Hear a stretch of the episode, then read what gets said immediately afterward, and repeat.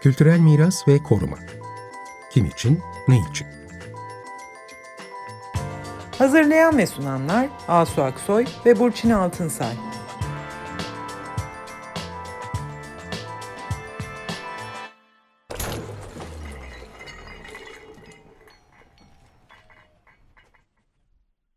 Merhaba, iyi akşamlar. Ben Burçin Altınsay.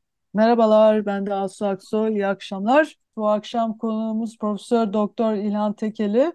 Kendisiyle konuşacağız. Cumhuriyet rejiminin Türkiye toplumunun kentleşmesine ve kentlilik kültürünü geliştirmeye verdiği önem ve bu önem neticesinde ortaya çıkan kent planlaması geleneği ve bu geleneğin ürünlerinin bugün ne kadar korunabildiği yani ta işte 23 yılından itibaren böyle bir kent planlamasına verilen bir önem var Cumhuriyet rejiminin. Bu planlar hayata ne kadar geçirilebildi ve biz bugün yaşadığımız kentlerde işte Ankara var bunun içinde Anadolu'nun birçok şehri var. Bu erken dönemde yapılan kent planlarının izlerini ne kadar görebiliyoruz? Orada hayata geçirilmeye çalışılan vizyon neydi ve bu vizyondan bugüne neler korunabildi? Bunları ele alacağız. Biz bu konularda son iki haftadır konuşuyoruz. Birinci hafta yani Cumhuriyet'in 100. yılı münasebetiyle birinci hafta şeyi konuşmuştuk. Cumhuriyet ve kültür varlıkları konusu yani kültür varlıklarının korunmasına Cumhuriyet rejimi nasıl bakıyor? Bunu konuştuk. Sonra ikinci programda da Cumhuriyet döneminde üretilen mimari eserlerin korunması konusuna nasıl bakılıyor diye konuştuk. Bugün konuşma konumuz kent planlaması. Kentlerin bir nasıl olgu olarak, bir kültür olarak modernleştirilmesi ve bunun önemi ve bu, bu fikrin, değerin korunması meselesine eğiliyoruz. Profesör Doktor İlhan Tekeli ile hoş geldiniz tekrar. Çok sevinçliyiz size. Evet, evet.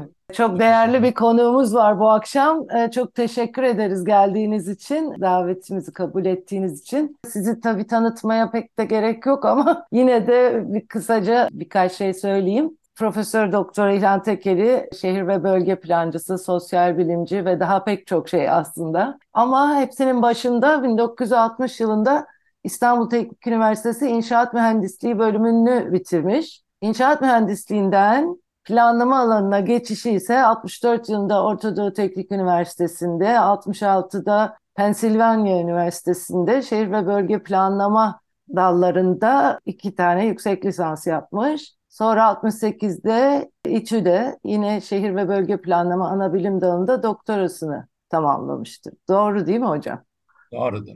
Böylelikle şehir ve bölge planlama alanına e, kuvvetli bir geçiş yapıp 1970 yılından itibaren emekli olana kadar Orta Doğu Teknik Üniversitesi'nde öğretim üyeliği yapmıştır. E, halen de e, emeklilik sonrası da ders vermeye devam ediyor. Tarih Vakfı'nın kurucularından ve ilk başkanı. 1996 yılında Türkiye Bilimler Akademisi Yönetim Kurulu üyeliğine seçilmiş. Ama 2011 yılında hükümet üyelik seçimlerine müdahale ettiği zaman buradan istifa edip Bilim Akademisi'nin e, kurucuları arasında yer almış. Sayısız ödülü var tabii onları sayamayacağım hepsini. Ayrıca Türkiye'de Şehir ve Planlama Odası'nın kuruluşunda kurucularından biri. O da çok önemli tabii. Ve 110'u e, aşkın kitabı var. Tek başına veya başkalarıyla birlikte yazdığı. Şehir planlama, bölge planlama, sosyal sistemler, makro coğrafya, yerel yönetimler, iktisadi politikalar, iktisat tarihi,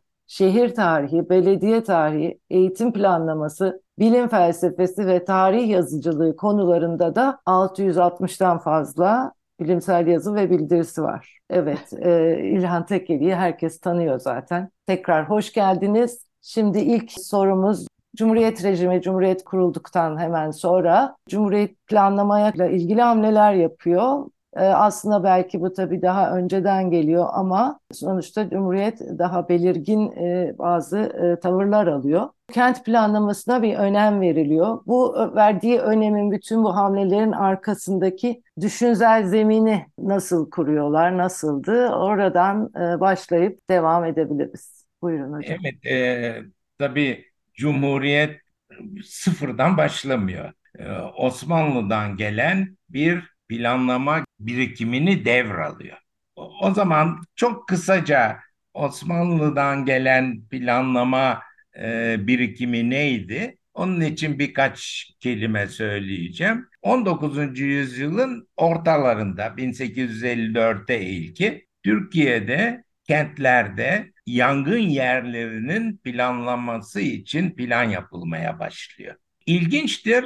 İngiltere'de, Fransa'da da aynı tarihlerde plan yapılıyor. Hmm. Planlama aynı tarihlerde başlıyor fakat farklı nedenlerle. İngiltere'de bir sanayi devrimi oluyor, işçi sınıfı var, işçi sınıfının konutları sefalet halinde, kolera oluyor vesaire.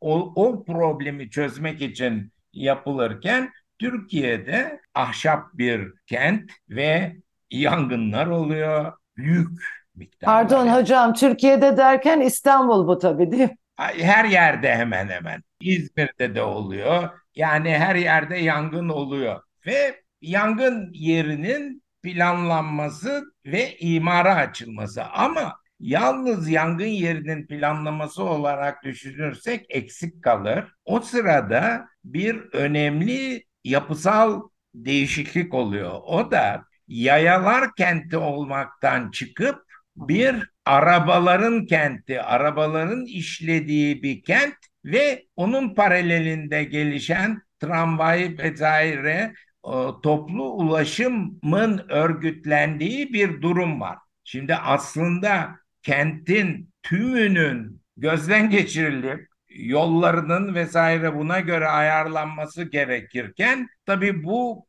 konuda bir para konulamıyor. Yani kaynak olmadığı için gerçekleşmiyor. Ama yangın tabii emrivaki olarak gerçekleşmesini sağlıyor. Her yangın yeri planlanırken yeni koşullarla o sırada nizamnameler çıkıyor.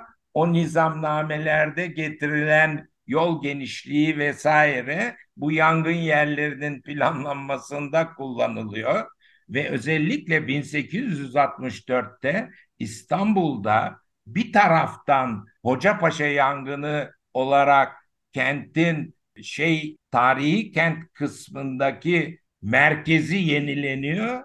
Öteki taraftan da Galata tarafında ise 1860'larda Viyana'da kale duvarlarının yıkılması problemi bir buraya da yansıyor ve İstanbul'daki Galata duvarları e, yıkılarak orası oranın da merkezi yenileniyor. Ama ondan sonra hep yangınlarla olan bir şey. Ve bir anlamda yangınların yarattığı dinamikle ve yeni kentsel gerçeklerle ticaretin biçimi, bürok yeni bir bürokrasinin ortaya çıkması vesaireyi de göz önüne alan bir gelişim oluyor. Bu gelişimde şehir planlama bilgisi nasıl giriyor? Burada bu dönemde şehir planlama bilgisi daha çok harita mühendislerinin hmm. hünerleri içinde kalıyor. Harita mühendisleri önce bir harita almak gerekiyor ve düzenli bir harita alman gerekiyor. İstanbul'da ilk düzenli haritayı 1780 küsurda Hofer alıyor. Daha sonra Moltke alıyor. Dikkat ederseniz hep yabancılar var.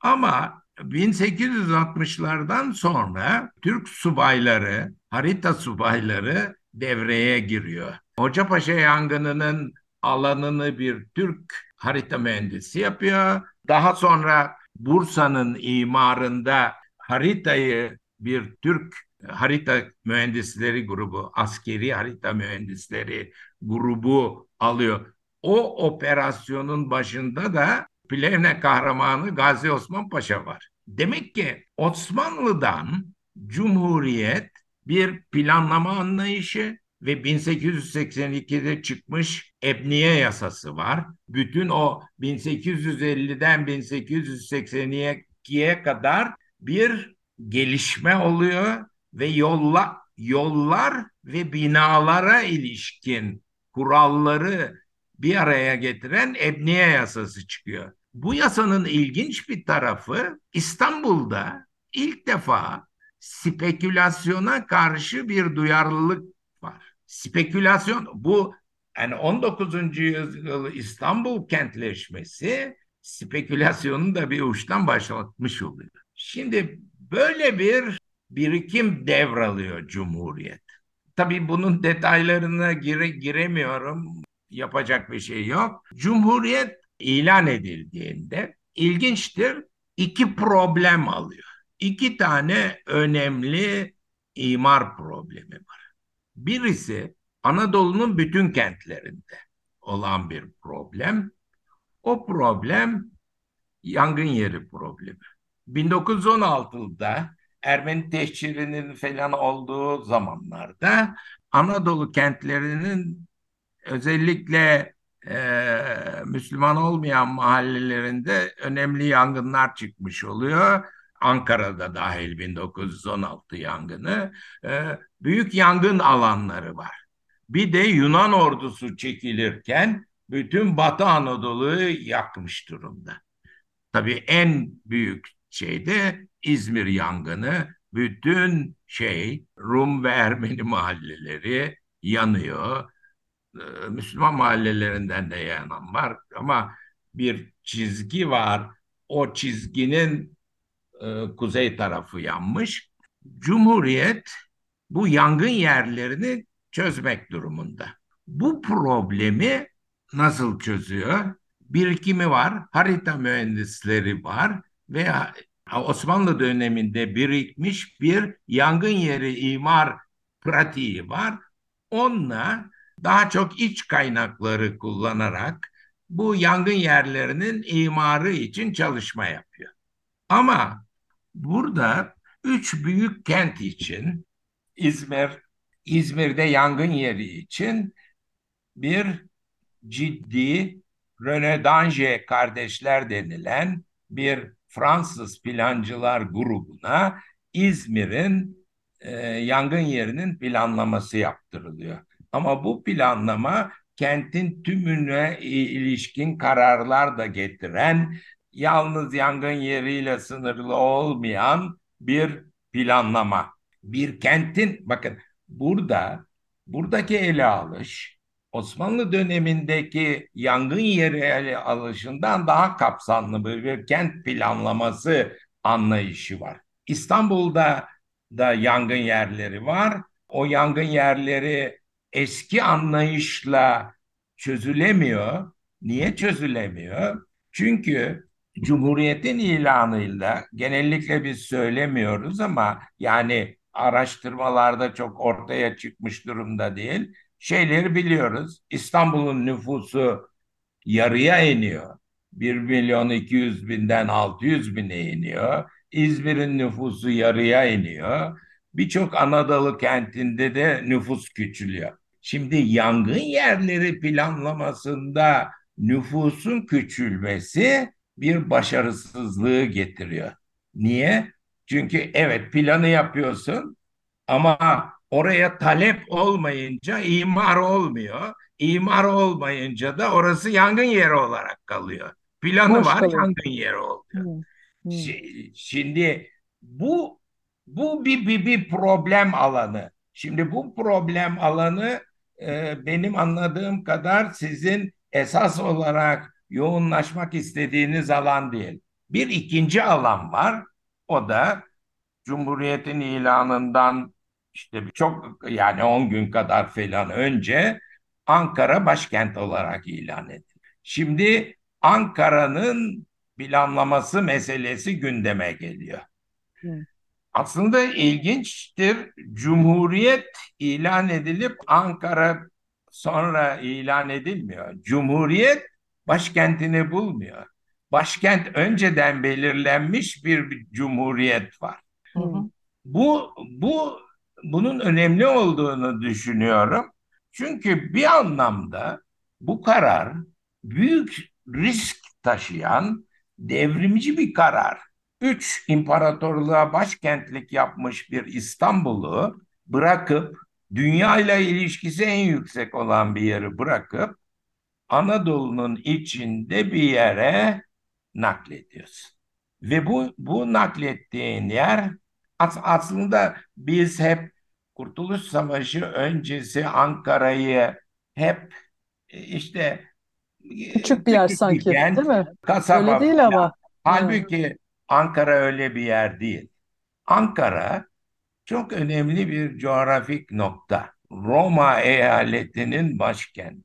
Her zaman e, önemli bir yer olmuş ve Osmanlı dış gelirlerinde diyelim. O terim çok uygun bir terim değil ama Osmanlı vergile vergi sistemine baktığınız zaman üçüncü büyük vergi toplayan yer Ankara e, şey dolayısıyla tiftik dolayısıyla. Hmm. Yani onun için çok zavallı bir yer değil. Önemli bir coğrafik yolu var. Özellikle kaleyle onun karşısındaki tepe arasındaki yol yani kervan yolları onun ortasından geçiyor ve bu nokta kalenin ve onun karşısındaki tepenin olduğu nokta stratejik bir nokta ve kale onun üstünden gelişiyor. Esas olarak Roma döneminde parlıyor. Daha önce Frigyalılara gidiyor ama e, Roma döneminde parlıyor. Ama Cumhuriyet onu ilan ettiğinde işte nasıl İzmir'in mamur kesimleri yok olduysa 1916, 1916 yangınında da Ankara yok olmuş durumda. Bir yangın sonrası bir şey ve tabii başkenti ilan edince ne yapıyorsun? Bütün İstanbul'daki bürokratik kurumları buraya naklediyorsun. Başbakanlık buraya geliyor, Milli Eğitim Bakanlığı geliyor, hepsi geliyor. Aslında İstanbul'da oraları boşalıyor kentin ortasında. Ne oluyor? Mesela Harbiye Nezareti boşalıyor. İstanbul'u Darülfünun'a veriyorlar yer koymak için. Sadaret boşalıyor. Valiye veriyorlar yerine. Ankara, e, İstanbul'da bürokratik alanlar boşalıyor. Onlara yeni daha alt düzeyde işlevler buluyorsun ama Ankara'da bunlara yer bulman lazım ve bunların konutla e, adamlarına konut bulman lazım. Yani buradan Ankara'da niye e, planlama yapılmasının ve bir modern, bir kentsel ölçekte plan yapılmasının neden önemli olduğu konusuna geliyor. Ortaya çıkıyor. Ben şeyi koymaya çalışıyorum. Yani şöyle bir Ankara çok önemli bir karar. Şimdi bu kararın e, şeyi düşün ki bu İstanbul'un karşısında bunu kuracaksın ve bütçen yok ve dıştan da kaynak bulman olanağı yok. Böyle bir ortamda, böyle bir ortamda ne yapar? Yani hükümet çok büyük bir risk almış oluyor. Hı hı. Şimdi siyasi risk almış oluyor başarısızlık için ve burada şeyi görüyoruz. Çok ilginç bir, bir mesele görüyoruz. Mustafa Kemal biliyorsun o dönemin biz daha çok Falih Rıfkı ve Yakup Kadri'nin yazdıklarından izliyoruz. Falih Rıfkı diyor ki bu karar normal bir karardır.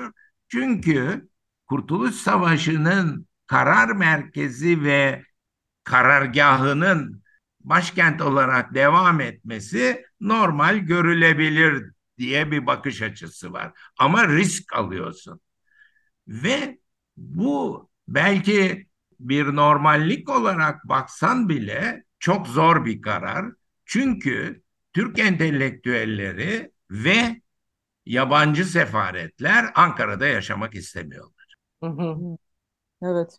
İstemiyorlar ve Ankara'ya taşınmıyorlar. Şimdi bunun yansıması Mustafa Kemal'de çok net olarak görünüyor. 1927 1 Temmuz'una kadar İstanbul'a gitmiyor. 8 yıl gitmiyor İstanbul'u çok sevmesine rağmen. Hmm. Ta ki sefaretler taşınmaya başladı. başladıktan sonra gidiyor. Hmm. Şimdi kararını oturtuyor. Şimdi bunu nasıl ele alacak? Şimdi bu normal bir durum durumda ne oluyor? böyle harap bir yer, e, yangın bir yeri başkent ilan edilmiş. Yabancı şirketler dolu, doluyor. Hmm. Ülkeden iş almak için. Ama hiçbiri iş alamıyorlar. Çünkü Türkiye'nin zaten parası yok. Bütçede para yok. Ne, neyi, neyi iş, ne, ne iş verecek? Zaten dış dünyadan da para alman mümkün değil. Daha Cumhuriyet yeni kurulmuş kimse neye güvenecek? Yine eski usul bir iş yapıyorlar. Eski bildikleri usulü. İstanbul'da normal belediye değil, İstanbul'da şehir emaneti var.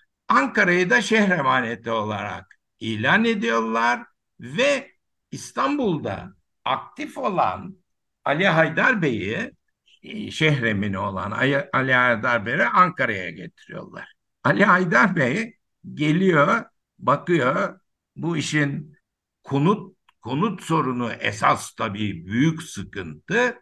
Ne yapıyor? Yeni konut yapacak, yapacaklar. Ama yeni konut yapılıncaya kadar sorunun çözülmesi gerekiyor. İki mekanizma çalışıyor. Bir tanesi Ankara'da diğer Anadolu kentlerinde olduğu gibi bağ evleri ve kent konutları diye iki doku var. Bağ evleri artık tüm zaman kullanılmaya başlıyor. Biraz talebin bir kısmını bağ konutlarıyla karşılaşıyor, karşılıyorlar. Diğer taraftan da şehir konutlarını bölerek, hmm. eklentiler yaparak evlerin sayısını kira ve ya gelenlere kiraya verilecek ev sayısını arttırmaya çalışıyorlar. Bu sırada bir e, şehremini iki önemli adım atıyor yeni şehremini. Hamlelerden biri şu. Ankara imar edilecek yapı malzemesi yok. Evet. Yapı malzemesi hiçbir şey yok. Ne çimento var ne bir şey var ve buradan bir ekiple Ankara'dan bir ekiple e, buranın taşı toprağını da alarak Avrupa'ya bir tetkik seyahatine gidiyor ve e, döndüğünde Ankara'da bir alanda bir sanayi alanı kurmaya çalışıyor. Yani orada ne ne olacak? İşte çimento fabrikası olacak, kiremit fabrikası olacak, tuğla fabrikası olacak ve onun yanında işçi lojmanları yapıyor, işçi konutları yapılıyor falan bir çeşit Ankara'nın imarı için girdileri örgütlemeye çalışıyorlar. Şehremini yani o zamanki belediye reisi değil mi? Tabii tabii şehremin ama daha büyük. Bir açıklayalım. Evet. yok yüksek olan bir şey. Şimdi bu olurken girişimci olarak evet eski konutlar kullanılmaya uyum yapmaya çalışırken yeni konutları şey yapmaya çalışıyor. Ee, kendisi üretmek için Ankara'da bir e, bataklık arazi var e, ve bu bataklık araziyi istimlak ediyor. 583 sayılı kanunla bu kanun ilginç bir kanun vergi değeri üstünden ucuza istimlak ediliyor ve burada e, yeni gelenlere kendisi konut yapmaya çalışıyor belediye. Ama bunu yapabilmek için Karl Löhler diye İstanbul'da bulunan bir Alman plancıya plan yaptırıyorlar. Bir 1924 yılında Ankara'nın eski yerleşik dokusunun planını yaptırıyorlar. İstimlak edilen bu yeni alanında planını Löhler'e yaptırıyorlar. Bu bizim Cumhuriyet'in başındaki işte kuleli köşkler vesaire Yakup Kadri'nin e, anlattığı doku yani böyle bir tam ne olduğu belli olmayan ve insanların e, Yakup Kadri ile Farkı'nın yadırgadıkları bir yeni şehir doğmaya başlıyor. Burada konuğumuzun sözlerine bir ara veriyoruz. Bu programda yeni cumhuriyetin kentlere ve kent planlamaya nasıl yaklaştığını konuşuyorduk. Değerli konuğumuz hocamız İlhan Tekeli'nin e, bu konudaki değerli bilgiler, ilginç anekdotlar ve özgün yorumlarla dolu anlatısının bir programımızın süresine sığdıramadık ve bu anlatının e, devamını sizlerin de kaçırmanızı istemediğimiz için tefrika haline getirdik. Gelecek hafta bu söyleşinin devamını kaldığımız yerden sizlere sunacağız. Görüşmek üzere. Şimdilik hoşçakalın.